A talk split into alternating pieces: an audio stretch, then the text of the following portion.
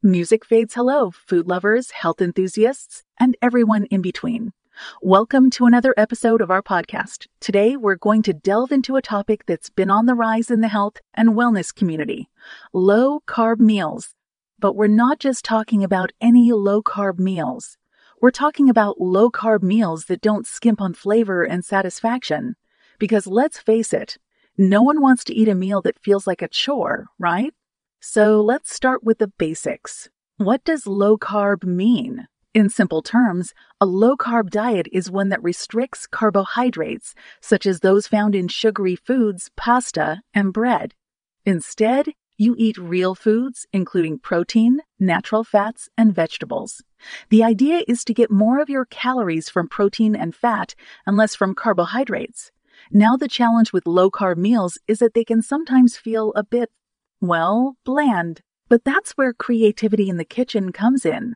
With the right ingredients and a bit of culinary know, how you can create low-carb meals that are just as satisfying and flavorful as their carb-heavy counterparts.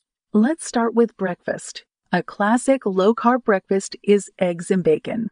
But if you're tired of the same old, why not try a spinach and feta omelet? It's packed with protein and healthy fats, and the feta adds a tangy flavor that's sure to wake up your taste buds.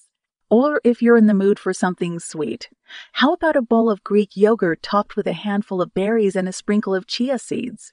It's a delicious and nutritious way to start your day. Moving on to lunch, salads are a great low-carb option, but they can get boring pretty quickly. So why not mix things up a bit? Try a Greek salad with grilled chicken, a Caesar salad with salmon, or a Cobb salad with avocado and hard boiled eggs. And don't forget to dress your salad with a homemade vinaigrette. It's a simple way to add a ton of flavor without adding a ton of carbs. Now let's talk about dinner. This is where you can really get creative with your low-carb meals. How about a juicy steak with a side of roasted Brussels sprouts? Or a piece of grilled salmon with a lemon and dill sauce served with a side of cauliflower rice. And if you're in the mood for something a bit more exotic, why not try a thay? Inspired chicken curry with a side of steamed broccoli. With a side of steamed broccoli. The possibilities are endless. And let's not forget about snacks.